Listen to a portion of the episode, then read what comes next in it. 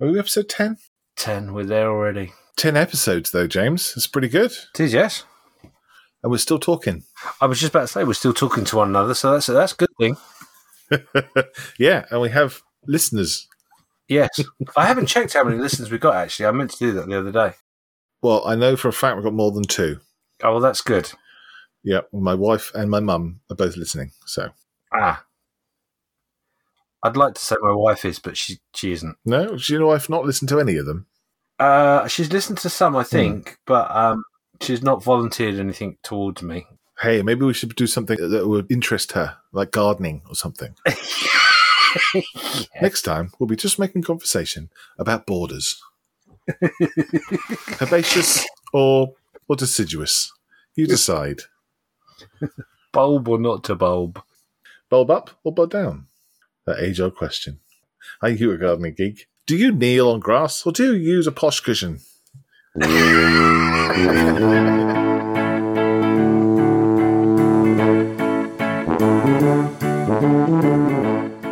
I am Malcolm Childs. And I am James Giffins, and we are just making conversation. the show where we discuss the ins and outs of the model making hobby that we both love so much. From the greasy sprues to the gloss coats and everything in between, we are going to just make conversation. Remember, there are other podcasts you can listen to. Plastic Model Mojo, The Scale Model Podcast, Plastic Posse, On the Bench. Model Geeks. If you enjoyed the podcast, consider leaving a review or five stars as it promotes this podcast to more people to enjoy. Also, consider tossing a coin to your podcaster on Patreon. It just helps us make content for you.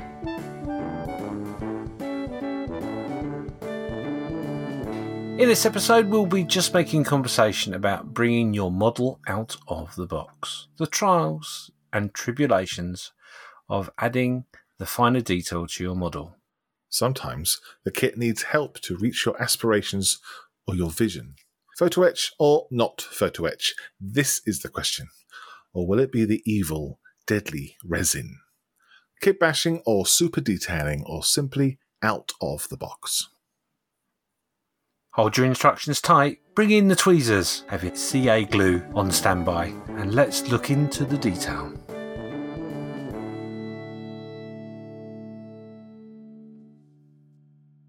I, I don't like calling it PE Why don't you like calling it P? because a photo etch is just as easy to say as PE. Well, you know, it's less letters, but we don't say, um, oh, you're going to go down to MS today or your LMS. Uh, and if you do, can you get some T? Uh, I need some V. And if you get pick up some PBs, that'd be great. That's why. I mean, I can understand CA glue. Okay. I can understand that. But yeah, PE, I, I don't. I understand what it means, but if I'm, I don't say it, you know, it's like saying lol or AFK. Oh, hang on, James. BRB. But in fairness, who says life out loud? yeah, well, yeah, exactly. Well, uh, just a just a style, modeling style. Do you say PE? Do not say PE? An entirely new podcast. That's a minute and a half talking about whether we should say PE or not. but we are talking about PE, so maybe it is relevant. I did do that on purpose because I wanted to. Um, you can use that, you see. I know. It's very clever. I know. It's like I've, it's like I scripted it or something. Almost. it's almost like you have. Do you say PE out loud? I do. I guess if uh, mm, uh, for me, if it was a longer word, then yeah, I'd understand. But photo etch is just nice and short. And also, you're assuming everybody knows what you're talking about.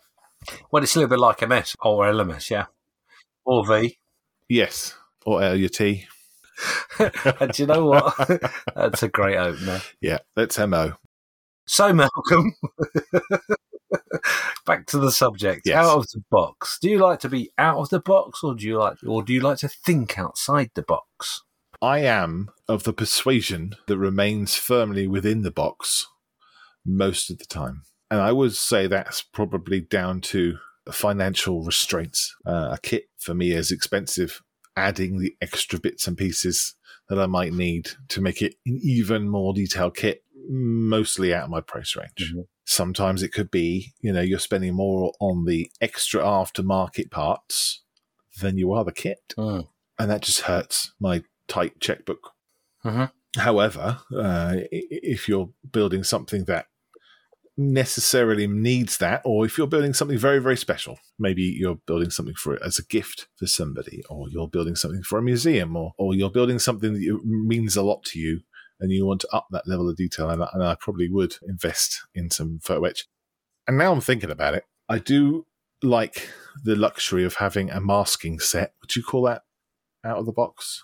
Well, uh, in some cases it is in the box, but in most cases not. Yeah, I would I would say it was an aftermarket thing having uh, some masking, uh, just because it's just so much better um, than cutting your own masks. I find uh, having something that's already pre-made and pre-worked out digitally and then cut properly and perfectly, um, it just looks so much better um, than anything that I could do manually. So I would say that I would use a masking set, um, but. I, uh, if I was going to open up panels and things like that on, on aircraft or show the electronics, then I guess I would probably scratch build those bits and pieces with little bits of card and little bits of plastic. And Mhm. I don't think I'd go the whole hog of actually getting the proper aftermarket stuff. I like to just have a bit of representation of detail in those kind of areas. In your history of builds, Hmm. uh, you like a bit of scratch building anyway, don't you? Yeah, I do. So, so realistically, if you're going to open up a panel to show some internals that you could replicate yourself, you would find more enjoyment of doing that than you would money to one side, but you would find more enjoyment of doing it yourself rather than purchasing the, the item. Yes. Yeah, I would. Yeah, if money was no object, then yeah, I probably would like to do all that little extra little bits and pieces. Kind of just uh, tips the model over the edge a bit in terms, uh, you know, obviously in terms of detail. And I quite enjoy that little kind of extra bits and pieces that you can see. Hmm. You know, if you're looking around the model, go, oh, look, the door's open, or oh, look, they've left the keys in it. but you know, it's just something that it's nice extra little bit. Obviously, if it's in flight, then I'll have the doors closed, and if Hmm. it's a submarine, the hatch is shut, don't they? So. Generally, Mm, hopefully. if it's coming back up. I mean, Well, it'd be going down, wouldn't it, if you had the hatches open? well, if it was coming back up, it would have the hatches shut. If it wasn't coming back up and going down and staying down, then they, they would be open. Yeah, I get, I, I get you. Yep, Yeah. I understand. Um, for me personally, I'm glad you asked. Um, I'm not going to ask. I'm going to leave it in. Once we've finished, I could extra record. Say, hey, James, please, you too, tell me uh, your thoughts on this. this is the danger of being funny while we're recording, is because I don't do the editing, so I can stitch myself right up. Anyway, um, I wouldn't. I wouldn't do that to you. I want I want you to keep coming back. You would you would think about it though. I know you would. Might send me your raw copy. Going, did this? What do you think? the copy that I send you is not always the copy that I've made for my, for my own personal enjoyment.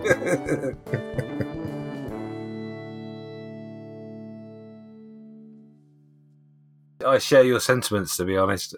Again, uh, yeah, you're right. It's down to uh, finances and Mm. uh, and confidence as well. Confidence in in kit buying, if that makes sense. Because I'm Hmm. I'm just thinking over the last probably year or so, two years maybe. Yeah, I should imagine some of the kits, more of the kits that I've bought have had photo etch and, and masks and resin wheels or bits and pieces. I can literally count on one finger kit that I've actually gone mental on for, for aftermarket, which was the HK B17. Got most of the aftermarket for that. Hmm. And you're right, it, you know, it, it soon adds up without without question. Yeah. In general terms, I don't I don't research an awful lot of, of what I'm building. I just build what I fancy building. The need for me to super detail isn't really there. It's either a subject that I'm not familiar with at all, or I'm familiar because I've seen it in books or films or something. But that's almost it, I would say. In most of the builds Yeah. that I've, I've made, I can think of a couple of things that have a special interest to me, but um, again, I haven't got the manual for them. I'm, I'm going to do what you did last episode. Is um, I'm going to suddenly realise that I'm actually talking out of my, out my for want of a better phrase. And uh, the reason I'm saying that is because I'm looking at my, my shelf of reference material, but there is one particular subject that I have got four books on, which Hmm. is the Flower Class Corvette. But that's something which I really like. Ah, podcast bingo, everybody. He's mentioned the Flower Class Corvette, so strike that off. um, I remember when you were talking about the mines, the hedgehog mines, and you found an extra detail that wasn't on the kit, Yes. and so you painted it extra on. Would you call that aftermarket stuff? Because that's not in the instructions. So anything that's not in the instructions would technically be out of the box. Well, it's not out of the box. If you don't follow the instructions, and you don't use what's in the box. I guess um, the the term "out of the box" means what's in the box is what you use. Hmm. A photograph or reference book, I don't really think is aftermarket. Is it really? It's just being a bit more mindful of what you're building. It's not aftermarket, but it's not. It's not in the box. Yeah, you're right. Hmm. Mm. Yeah. If you put any weathering on anything and it doesn't say to do it in the instructions, then it's not out of the box. So I'm thinking now, actually, everything I've ever made is not out of the box. Unless you're building something for Airfix to display or for Revell to display, then that's out of the box. Professional model makers who make the kits to show the photographs, they would make it out of the box. Now we both tripped ourselves up on this, haven't we? Yeah, we didn't think it through. We didn't think it through. But do, do you think most modelers have that same thought process of out of the box? I will follow the instructions and I will use Humbrol acrylic paints because that's what Airfix tells me to use. Yeah, there are differences in, in model makers. There are the weekend model makers, if you like, who pick up a kit and build it as is, stick it on the shelf, and, and done. And that's their, their time. And they don't think about the hobby anymore.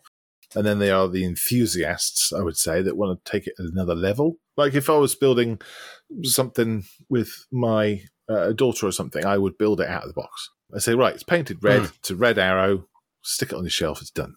Yeah, so basically we're, we're talking about building a model out of the box in a simplest form, aren't we? Hmm. But that's sort of what I alluded to earlier is that to buy aftermarket for a particular kit, the other kits that I've bought, I've been a bit more smarter in what I've bought. So, for example, I can think of a couple of Eduard kits that I've bought, which Okay. have got masks and photo etch. Sorry. It's all right. I've got you saying photo etch. So every time you say PE, I'm just going to edit it in. Uh, and I think that again, like I alluded to the fact that I thought that was a, a little bit down to confidence. Hmm. the confidence to to add those finer details. Also, uh, with on the flip side of that as well, is that um, not all photo etch is just um, plain photo etch. Sometimes it's painted for you as well. Yeah, it's true. I, I love the photo etch that has it's the two layer one. So we're talking about um, instrument Mm. panels. The instrument panels will be cut out, Mm. the holes, you know, where the dials will go, and then the back plate behind that is the dials themselves. So it gives you that depth of dial, um, which is awesome.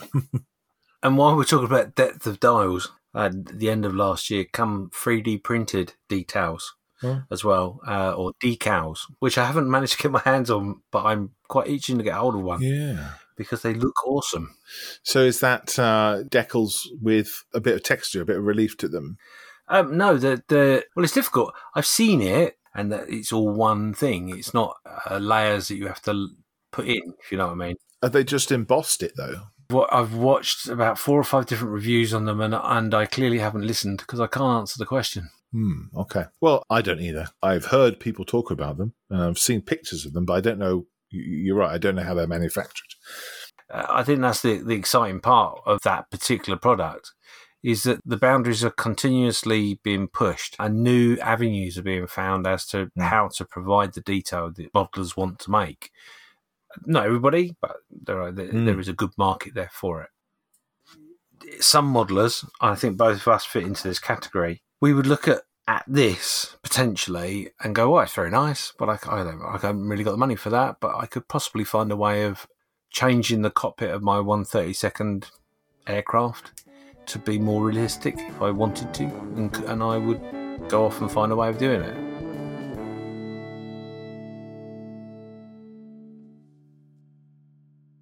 Oh, that's another reason to uh, go out of the box, is to fix, shall we say, a kit. Fix a kit error, yes. There was a Sword Harrier, a T2, I was building once, and the intakes were wrong. It was recommended on the internet.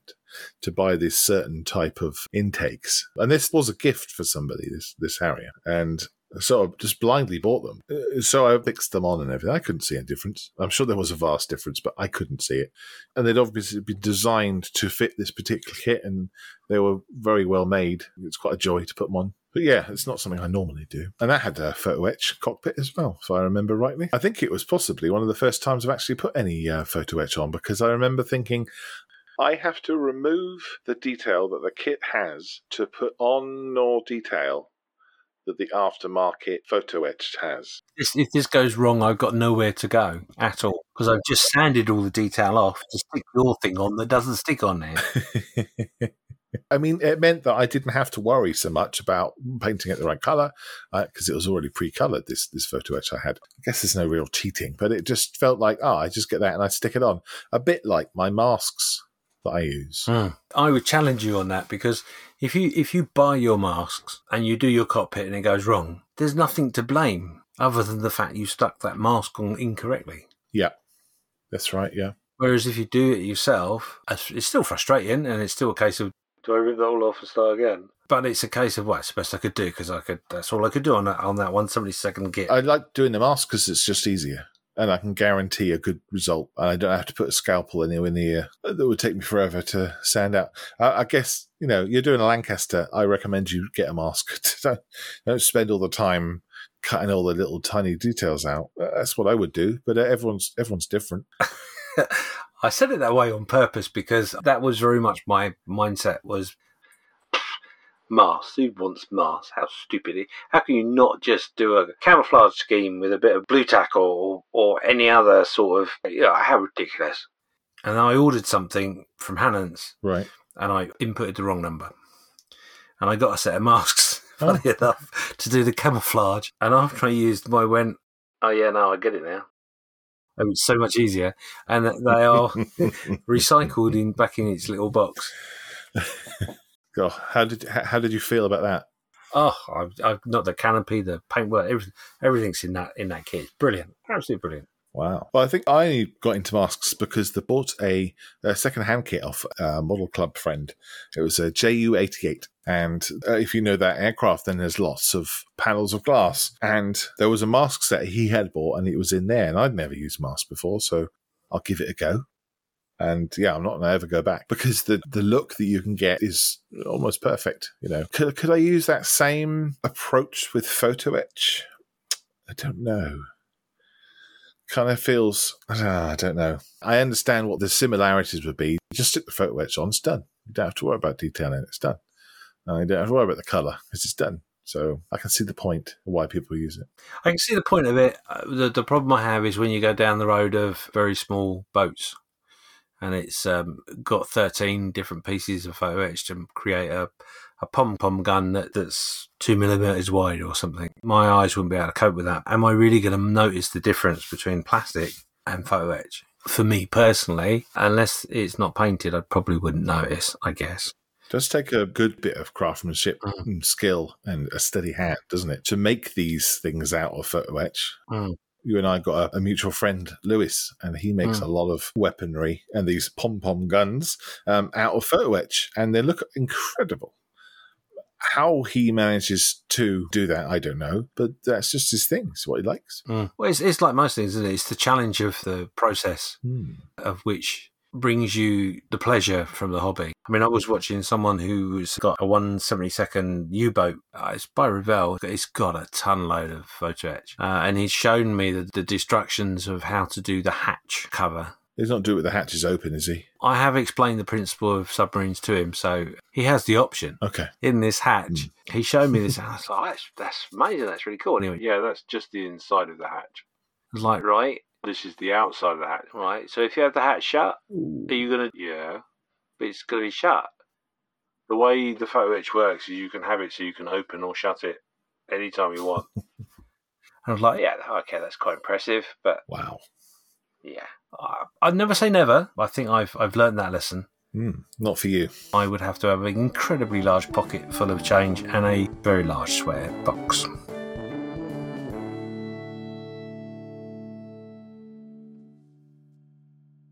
Hmm.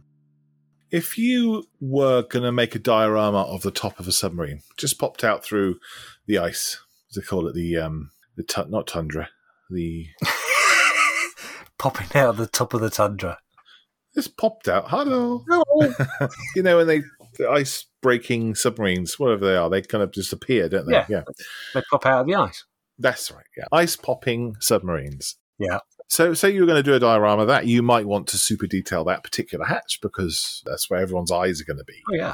But if you're building an entire submarine, I mean, well, each to their own, I suppose. Talking about popping out of hatches in ice water, I'm now thinking of super detailing. Should you do that? And obviously, we've concentrated an awful lot on faux etch. Yeah. Thus far, super detailing is something in which you can do that's potentially you could argue is within the box.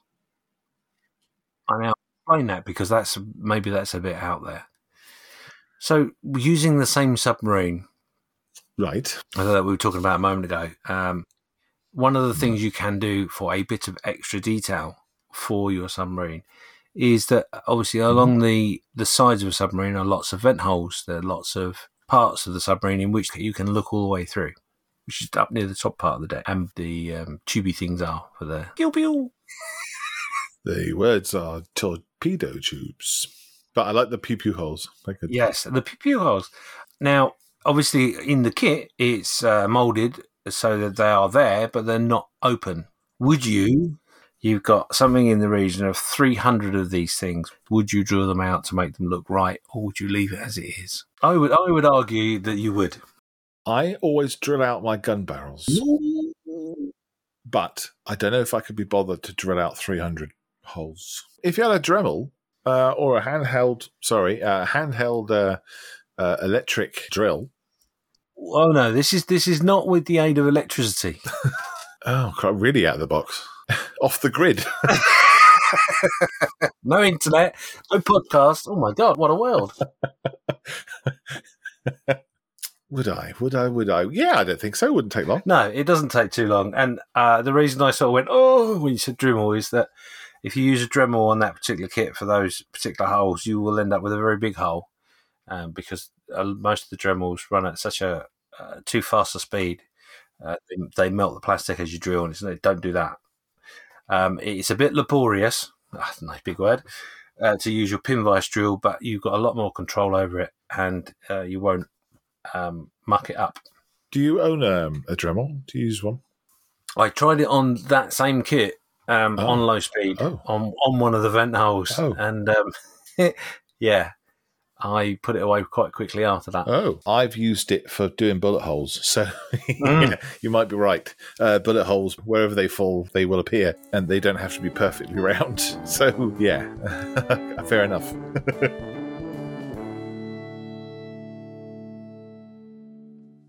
The other side of the coin, in which we really do need to recommend, maybe, is that a quick out of the box build is really, really good to get your juices flowing and getting you to the point where you may have faltered from previously. By that, I mean you're building your Fokker D5, What did you call me? a Fokker D5. Oh yeah.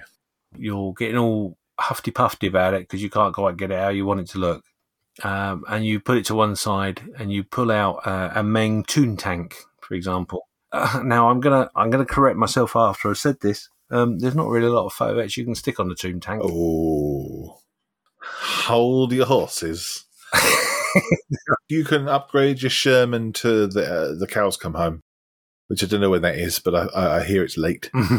You can get the figures for them that are also in that kind of cheaply style. You can get all sorts of bits and pieces. I think as soon as a kit comes out, yeah, people can make these things, can start working on aftermarket parts for it. Mhm. It seems. Talking about aftermarket things, I always get confused by, you know, oh, Airfix have just released this thing, or Revell have just released this. Oh, and by the way, you can also buy the aftermarket kit for it. So how? How? How? Mhm. How do they do that? There must be something going on Eduard aren't far behind, are they? With their is it uh, Brassin? These are separate companies. So how do Yeah, they work? How does that happen? I don't know if there's some sort of intercompany something or other going on. I would, I would think companies talk between themselves and uh, they're aware of what projects they may or may not be working on.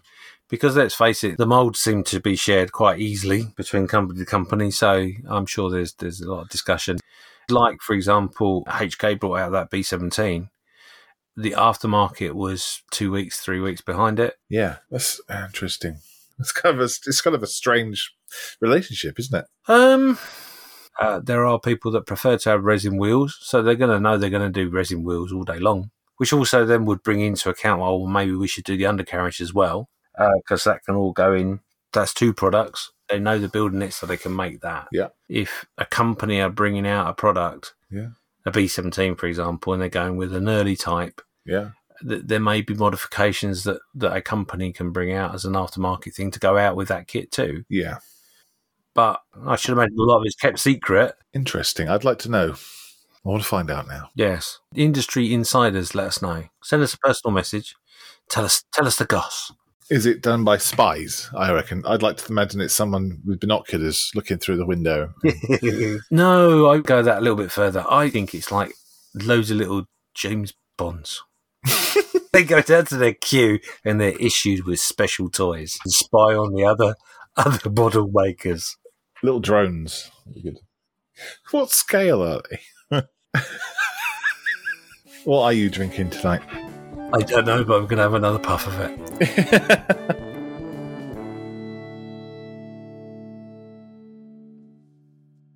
The one thing that's definitely not in the box is a bit of kit bashing. I mean, where you would potentially take two kits and put them as one, or maybe take a part of a kit and scratch build a whole load of stuff to make it something completely different. Now, a great example of this would be a Spitfire, for example, the, the, the main fuselage being mounted to a 4x4 chassis. How cool. Mm. Don't, can't you get a kit like that? I think there is a kit out like that now. Oh, weird. Isn't that like maybe a bit of history involved in the Messerschmitt cockpit being used as a car, the canopy, you know? Potentially, yeah. I think maybe it is. I, I think it's like an apocalypse thing, isn't it? Uh, Mad Max, for example, has a truck that's got a beetle cut in half Oh. and stuck at the end of a tanker. Two front bits are stuck on the side of the tanker. Talking about out of the box and kit bashing, then lots of sci fi stuff is how it's made. You think of uh, most of the Star Wars, well, any spaceship you can think of, they have a box of Greeblies, which are basically all the bits left from a Dragon kit. Tamiya kits mostly. The half of the Millennium Falcon is, is just from Tamiya Formula One kits and tanks and stuff. Uh, and you can still see them today. and if you're very lucky, this top tip. James's top tips. Watch out when you go to a model show. Watch out when you're going around the, some of the vendors because there was last time I went to Telford, one of the retailers had at the side of their tent humongous boxes of sprues. They were just all muddled up together. Uh, and you could have four for a five or whatever. And it's well worth doing. Uh, I, as it happens, I spent much more than I expected to as I rummaged. Yeah, bits boxes. Uh, people keep bits boxes, don't they? Little tubs of all their sprues and bits and pieces and chuck them together um, for all sorts of bits and pieces, you know, greeblies and stuff, they call them, don't they? Yeah. But not just of sci fi, you know, uh, if you need something to give a bit of impression of detail inside the, a tank or something, as the hatch is open, you pop something in there. It's not going to be accurate, but it looks like something is there, which is, is quite important if you're, you're doing your sort of smaller scales. Hmm. I remember watching Scale Model Medic. I think it was talking about putting something on the glove box to, just to increase the amount of detail that there was there. And I think he just used like a cylinder or something from another kit, um, and it just made it look a little bit better. It looked a little bit mm, detailier. Detailier. Hmm. A, a little bit more of interest. Yes, the word. Thank you. Mhm. I remember like making piles of junk for a, a diorama I was doing and just kind of crawling through the bits box that I had and all sorts of bits and pieces in there, you know, like uh, steering wheels and, and door handles and bomb fins. People would say, Oh, is that uh Oh, yes, it is. that was good fun. Lots of fun. Yeah, it's amazing how, Mm. how many people pick out those bits and pieces as well. And you certainly can see them on Star Wars builds. Interestingly, I read recently that Star Wars, Yeah. uh, the designers for the spaceships, they would use their greeblies and their extra bits and pieces to give it that look. But Star Trek, they don't have greeblies. They have a much more slicker outer hull Hmm. on most of their uh, ship designs. Obviously, not the Borg No, there's not lots and lots of detail on the outside. And so what they did is they used different panel sizes of slightly different paints with slightly different Right. pearlescence and metallics in them to give the uh, impression of different panels uh, and detail rather than having actual bits stuck on them. Hmm. Which is out of the box, I suppose. Unless you had a mask set for it.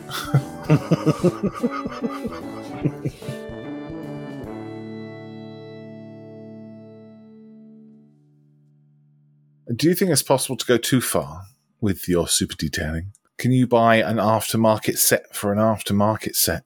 Oh, uh, no is the short answer. I don't think you can buy an aftermarket set to go onto an aftermarket set. However, I can certainly see potential for you to really get lost in the detail very easily, especially with dioramas. From my own experience, if I'm honest, more than anything else, but you are telling a story with a model, but you're setting the scene because that's what the diorama is, is the scene. And you can go completely off track with it, your detailing.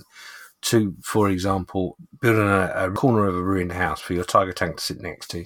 And then you sit there and you think to yourself, oh, do you know what? It'd be really cool if we had um, Hmm. a bathroom in there. Oh, is this the taps? Uh, yeah, you can then scratch build your bath. You- You can scratch build your taps. uh, you can scratch build the hinges of the doors, Mm-hmm. the catches on the windows. Mm, yep. There isn't anything that you can't add to it if you want to.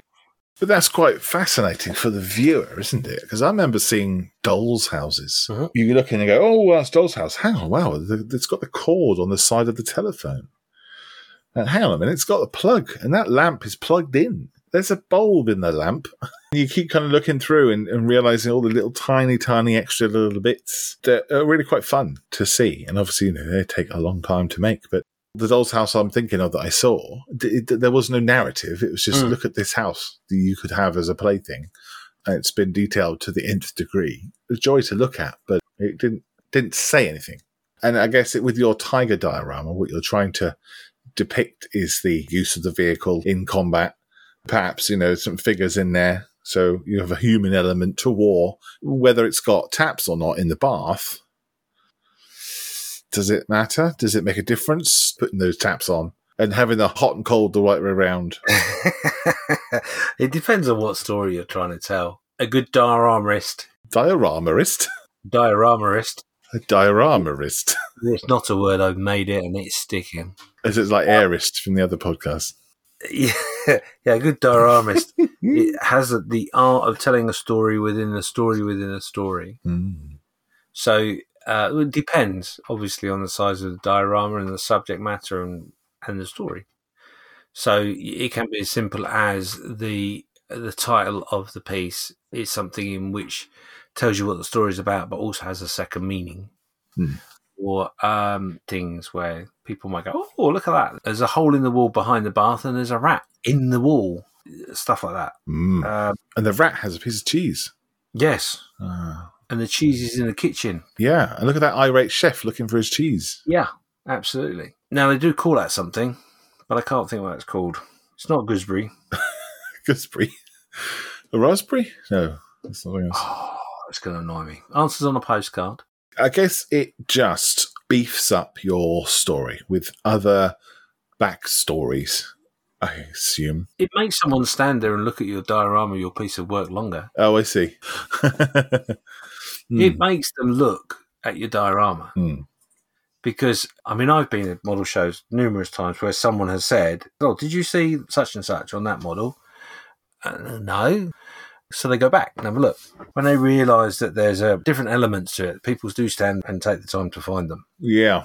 because they're interested. I'm thinking of Robert Blocker in uh, Belgium. He has a very keen eye for those little nuggets where you have a story within a story. One of his World War One builds that he did not that long ago, great build, he made some rats, and the rats had a link to the subject, if I remember correctly, was an armored vehicle of some description. Was it called a rat?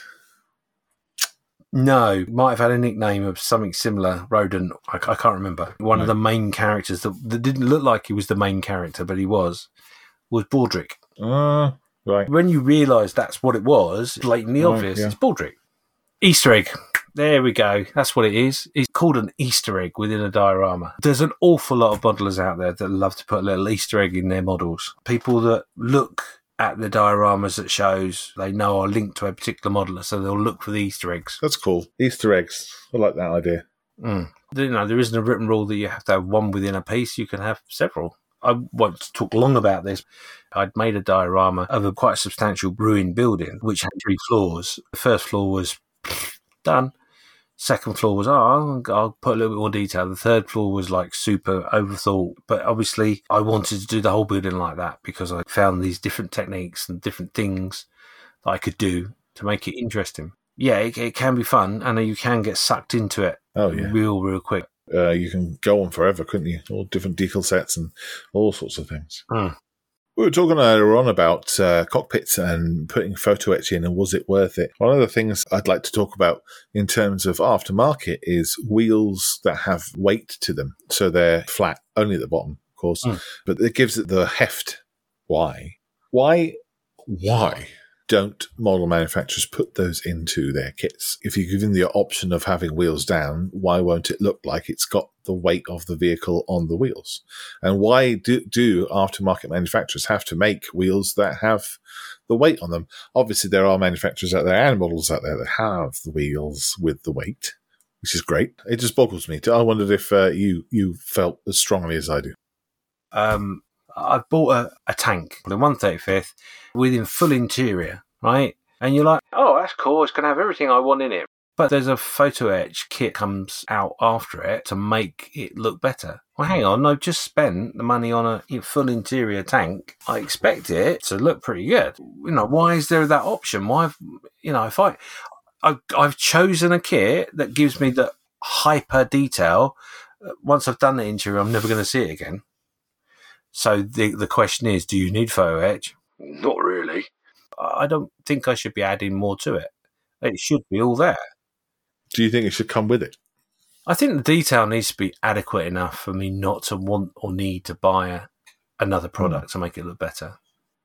One particular manufacturer might just say this here's your tank it's a good representation and off you go. Another manufacturer say here's your tank it's a good representation of all of the variants and you can make all of those variants and also all the interior if you wanted to. Now of course they would have different price ranges and they would be uh, marketed to different types of modelers. But yeah well maybe you need to suck it up. If you want the extra detail then you've got to go that extra mile.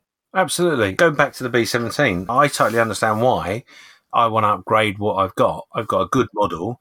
Uh, the detail inside could be better.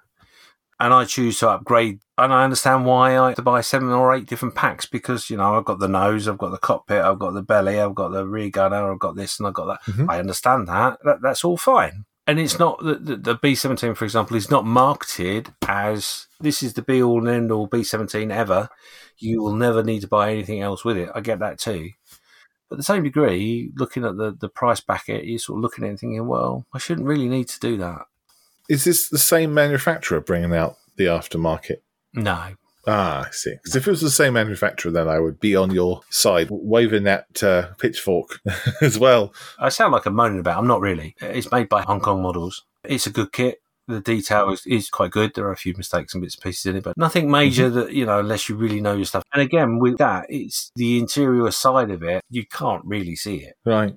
Well, they're probably in the same boat, aren't they, as us? does it does wind me up. The same with decals. You know, there are so many different variants of, of decals you could have on any subject. And you go to shows Mhm.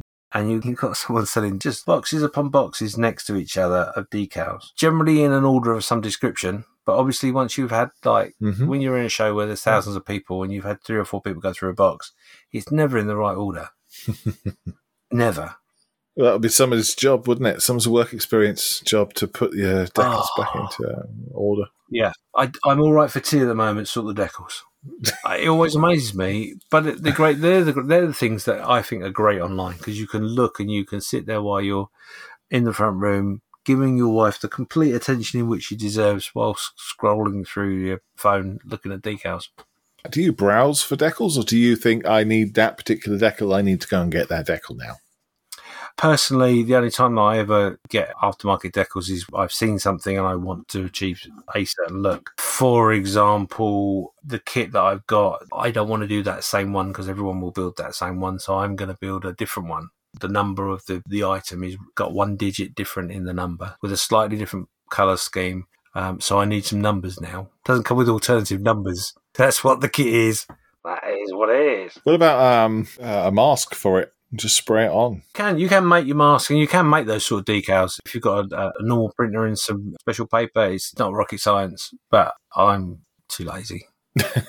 and there we have it. it's exactly that. I mean, it's the same as washes. I can make washes, but I choose to go to a company that buy clay washes. Mm. It's horses for courses. So I do, I do, I do get it. I do get the old. But it, there are some times where you just think, oh, for goodness sake, why don't you just put that in the kit to start with? One of the things that I find interesting is the aerofoil airflow pointers. Makes sense. On a hawk, for instance, they're quite prominent. They're like little tiny little extra wings sticking up on the wings that are like little tiny rudders, okay. if you like. Um, and they're just to direct the airflow yeah. and I guess increase aerobatic ability. And they're incredibly thin on the actual aircraft. You know, they're just one slice of metal thin and they're recreated on on a model. Obviously, there's a limit to the thinness can be modeled, so they usually come out quite fat. And if they were a scale thickness, they would be like mm. bricks on the wings, you know. And I can uh, understand why people would go that extra length just because of that. Uh, it's not something I would do because it, it, wouldn't bother me about the thickness of the fins, but uh, I can uh-huh. see why it would bother others. Oh yeah, I mean it's it's like um, uh, it's like our friend Steph. Yeah. Who used to be a, an armourer. I've heard him several times complain that the painting instructions of missiles and different bits and pieces are incorrect. And and that's not right. And that, oh, that would never happen like that. Oh, my goodness. Yeah, so in that sense, yes, you would want something aftermarket to change the shape of something. I remember talking to a guy who was building a, a warrior um, from Iraq, and he had the kit. He was talking about, uh, oh, it's a really nice kit. But as he was looking through the sprues, he realized that the filters were wrong. They weren't, they weren't the proper filters. They were different types of filters. And so you're going to scratch build those new filters, or you're going to buy them as resin aftermarket pieces, or you're going to suck it up and stick them on. Mm. I think he ended up scratch building them, which is quite cool.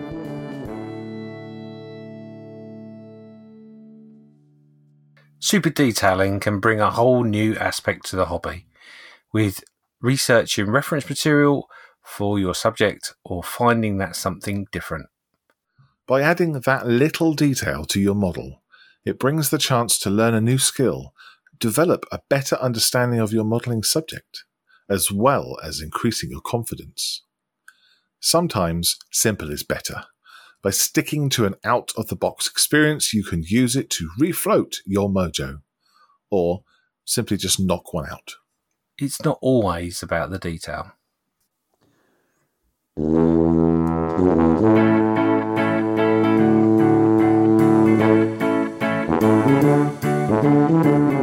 You have been listening to Just Making Conversation with James Giffins and Malcolm Childs. Follow us on Facebook, where we post photos, updates, and other nonsense. Just let us know what you are making and what your thoughts are on the conversation on this episode. We have to thank our supporters who we dearly appreciate. Please support us in any way you can by sharing to Facebook or supporting us on our patreon.com. Next time, we'll just be making conversation about older kits. Are they out of date? So it's a goodbye from me. Yeah, it's a goodbye from me. Bye. Bye bye.